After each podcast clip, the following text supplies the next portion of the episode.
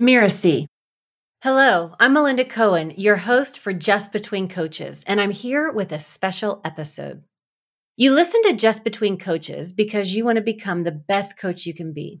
You want to bravely dive into those tough conversations that others might shy away from. We love supporting you in that deep dive and exploration.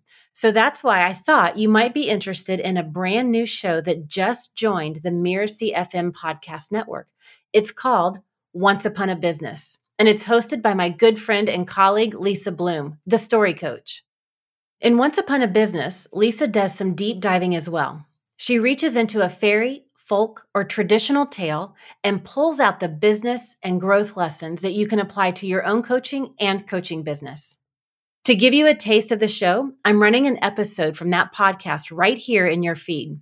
And I chose this particular episode because Lisa talks about a common mistake that coaches make when trying to sell their services and what coaches should do instead. So just keep listening and you'll hear exactly what the new show is all about.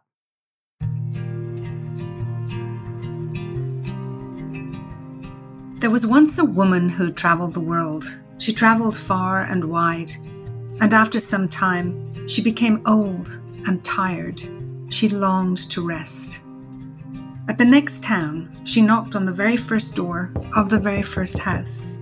Someone hidden barely opened the door a tiny crack but then slammed it shut in her face. The woman moved on to the next house. When she knocked, a window on the floor above opened a crack, but then it too was shut. On and on she went from house to house until she was so exhausted that she sat down at the dried up old fountain in the middle of the town square to rest and gather her energy before she would travel on again. Hi, I'm Lisa Bloom, the story coach, and you're listening to Once Upon a Business. Each episode, we're going to explore a story, a fairy tale, folk tale, or traditional story so that we can discover the amazing lessons relevant for business and for entrepreneurs.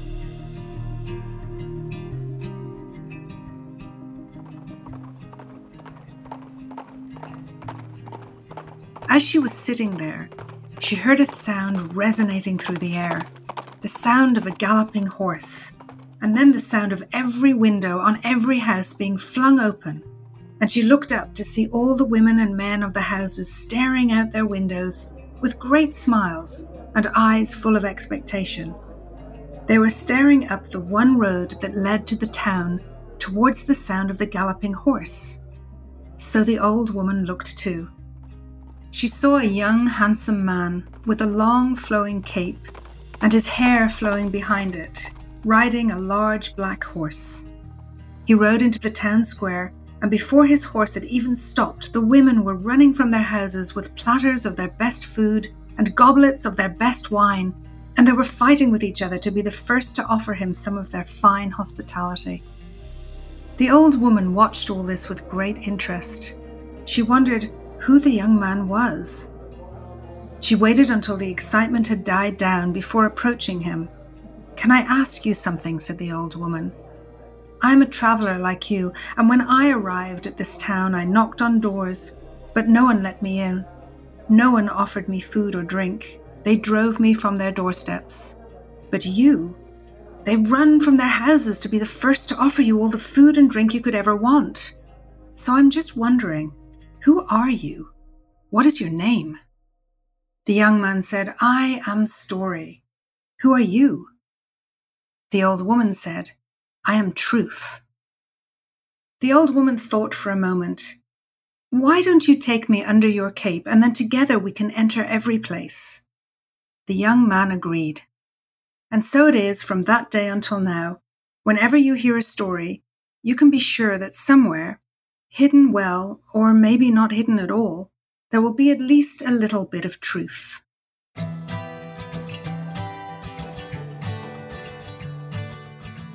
The most common question I hear as a storyteller is Is that true? And over the years, I've always responded, Of course it's true. Every story I tell is true. And I do believe that there's always some truth in every story. In this episode, we'll explore the connection between truth and story so we can discover more of the hidden wisdom in these tales and, I hope, leave you to consider what this story may mean to you. When people hear this story, Truth and the Story, the reaction is usually a smile, a knowing nod. You see, we all recognize that storytelling usually contains a lot of truth. I remember when I first wanted to have a business card printed, and I went to the graphic designer and said that I wanted to have my title as storyteller. And she said to me, Are you sure you want to call yourself storyteller?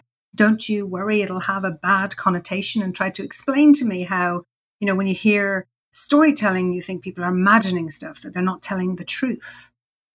You know, in this story, we acknowledge the deep connection between story and truth. But there's also so much more here, too.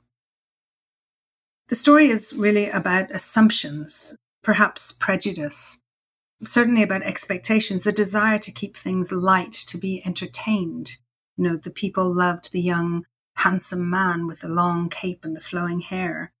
But there's still that deep yearning for truth, our true desire to create meaning. And storytelling is all about meaning making, so truth has to be embedded. When we think about the business context, I'm always reminded of marketing and storytelling oftentimes is so incredibly powerful in marketing. But my own personal history with marketing was when I asked my father, I said to him, What is marketing? Because, you know, I was just finishing school and I was looking at all the different possibilities for a career. So I said, Dad, what's marketing? And he said, without missing a beat, he said, Marketing is convincing people to buy things they don't want with money they don't have. And it's really not something you want to get involved in. And so for years, I carried that around with me that there was something basically dishonest about marketing. And yet I learned, of course, that this isn't true, that when we bring integrity and when we show up authentically, that we manage to market and sell with truth, not just some imagined possibility that sweeps us away with the desire and longing and, and yet can't actually be manifested. When we tell a story where the truth is embedded, we create connection with the potential client. We gain trust. And this is the most valuable commodity in business. And then I think about the role of the truth teller, the archetype of the old woman. It's the wise woman who's lived and experienced and seen the world, who's full of wisdom, who speaks the truth. And often she's old, she's bent over, she's ugly.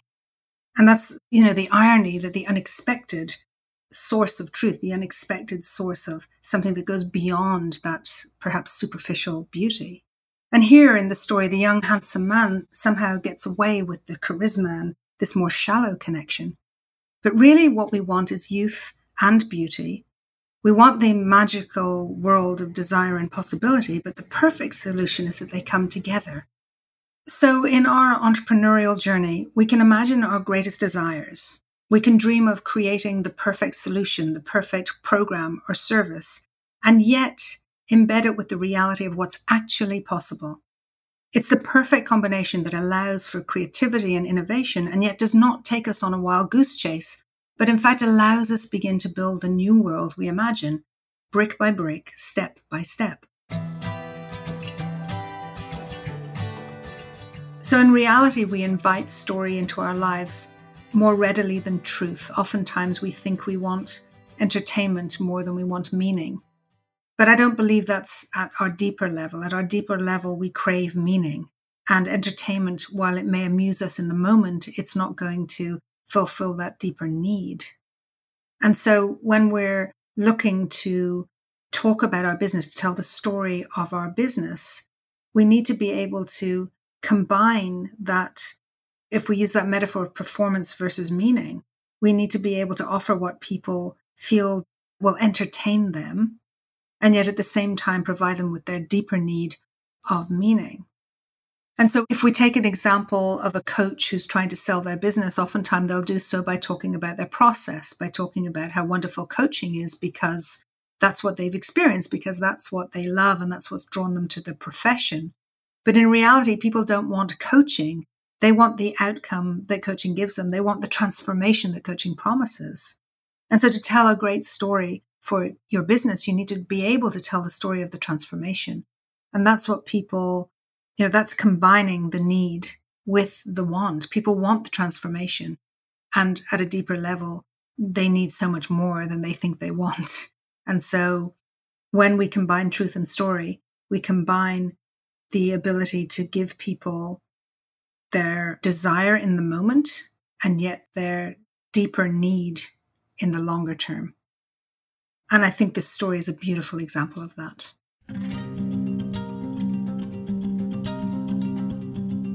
Many traditional tales on the surface level seem quite rife with things like ageism and sexism. In this story, Truth and the Story, we have the kind of beaten down, ugly old woman, and you have this young, handsome man riding the stallion as the two extremes, one being the desired and the other being the pushed out, the rejected. And I think it plays interestingly with both archetypes and with stereotypes. And it's important to be able to understand that the archetype is something so much deeper that goes through our understanding of society and of story and our history. And then we can get caught in rather than just looking at archetypes, which is understanding that the old woman is actually the wisdom and the truth. We can get caught in the polarization of stereotypes, which is never, never a good thing. I think what's interesting here, a different perspective to look at this, is to think of it around how it's the integration or the combination of the two that presents something that's truly valuable. And so we can't just take the external young, handsome man, the external beauty alone. It's not enough. And similarly, the raw truth, the old haggard woman who is the truth teller, that's almost not enough either. But instead, the integration of the two speaks to how do we take perhaps a diverse perspective and include it in the mainstream I think it speaks to collaboration. It speaks to taking different views and different flavors and pulling them together. And in business, that's what is often most successful is when you can have all these different perspectives where you're not isolated in your singular view of the world, but in fact, you can bring in collaborations, you can bring in people with different perspectives who will, pulling together, offer something that's so much more valuable in the long term. So it's interesting that in this actual story, the young man brings with him a certain measure of self awareness, in that he's open to the idea of teaming up with truth. He does agree to take her under his cape and bring her to every place so that they can be everywhere together. It speaks to the recognition, perhaps, that Story knows that there's a limitation in doing things alone. There's a limitation in only providing one perspective or one way of doing something. There's a limit to just being on that surface level, being the entertainer versus bringing meaning. And I love that this speaks to an awareness that we need to have as business owners, as entrepreneurs, that we do need to bring other things into what we do. We cannot be isolated. We cannot be isolated neither from our audience nor from the people who are around us offering things that are similar or perhaps quite different, but can still come together and offer a more complete solution to whatever it is that we're working on. I love the idea that we need to continue to deepen our work, continue to iterate in the way we do things, continue to get better at what we do. In the same way that Truth was willing to take story with him, we need to take along with us new ideas, new knowledge, oftentimes other people I've experienced this myself in my own business where for many years I worked alone and then suddenly realize no, I, I need to bring other people into the picture. I need to have other perspectives. I need to get more, more feedback. And that will allow me to grow and me to actually improve what I offer to the people I work with.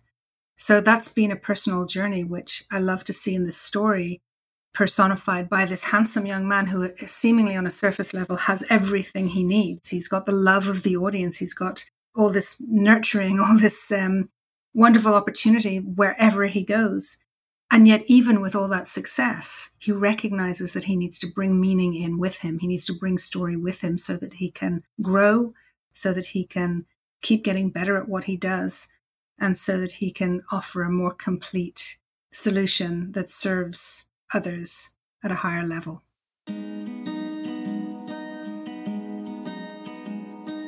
I'm Lisa Bloom, and you've been listening to Once Upon a Business. You can find out more about me at story coach.com. That's story coach.com. Once Upon a Business is part of the Mirasee FM podcast network, which also includes Making It, Just Between Coaches, and Course Lab.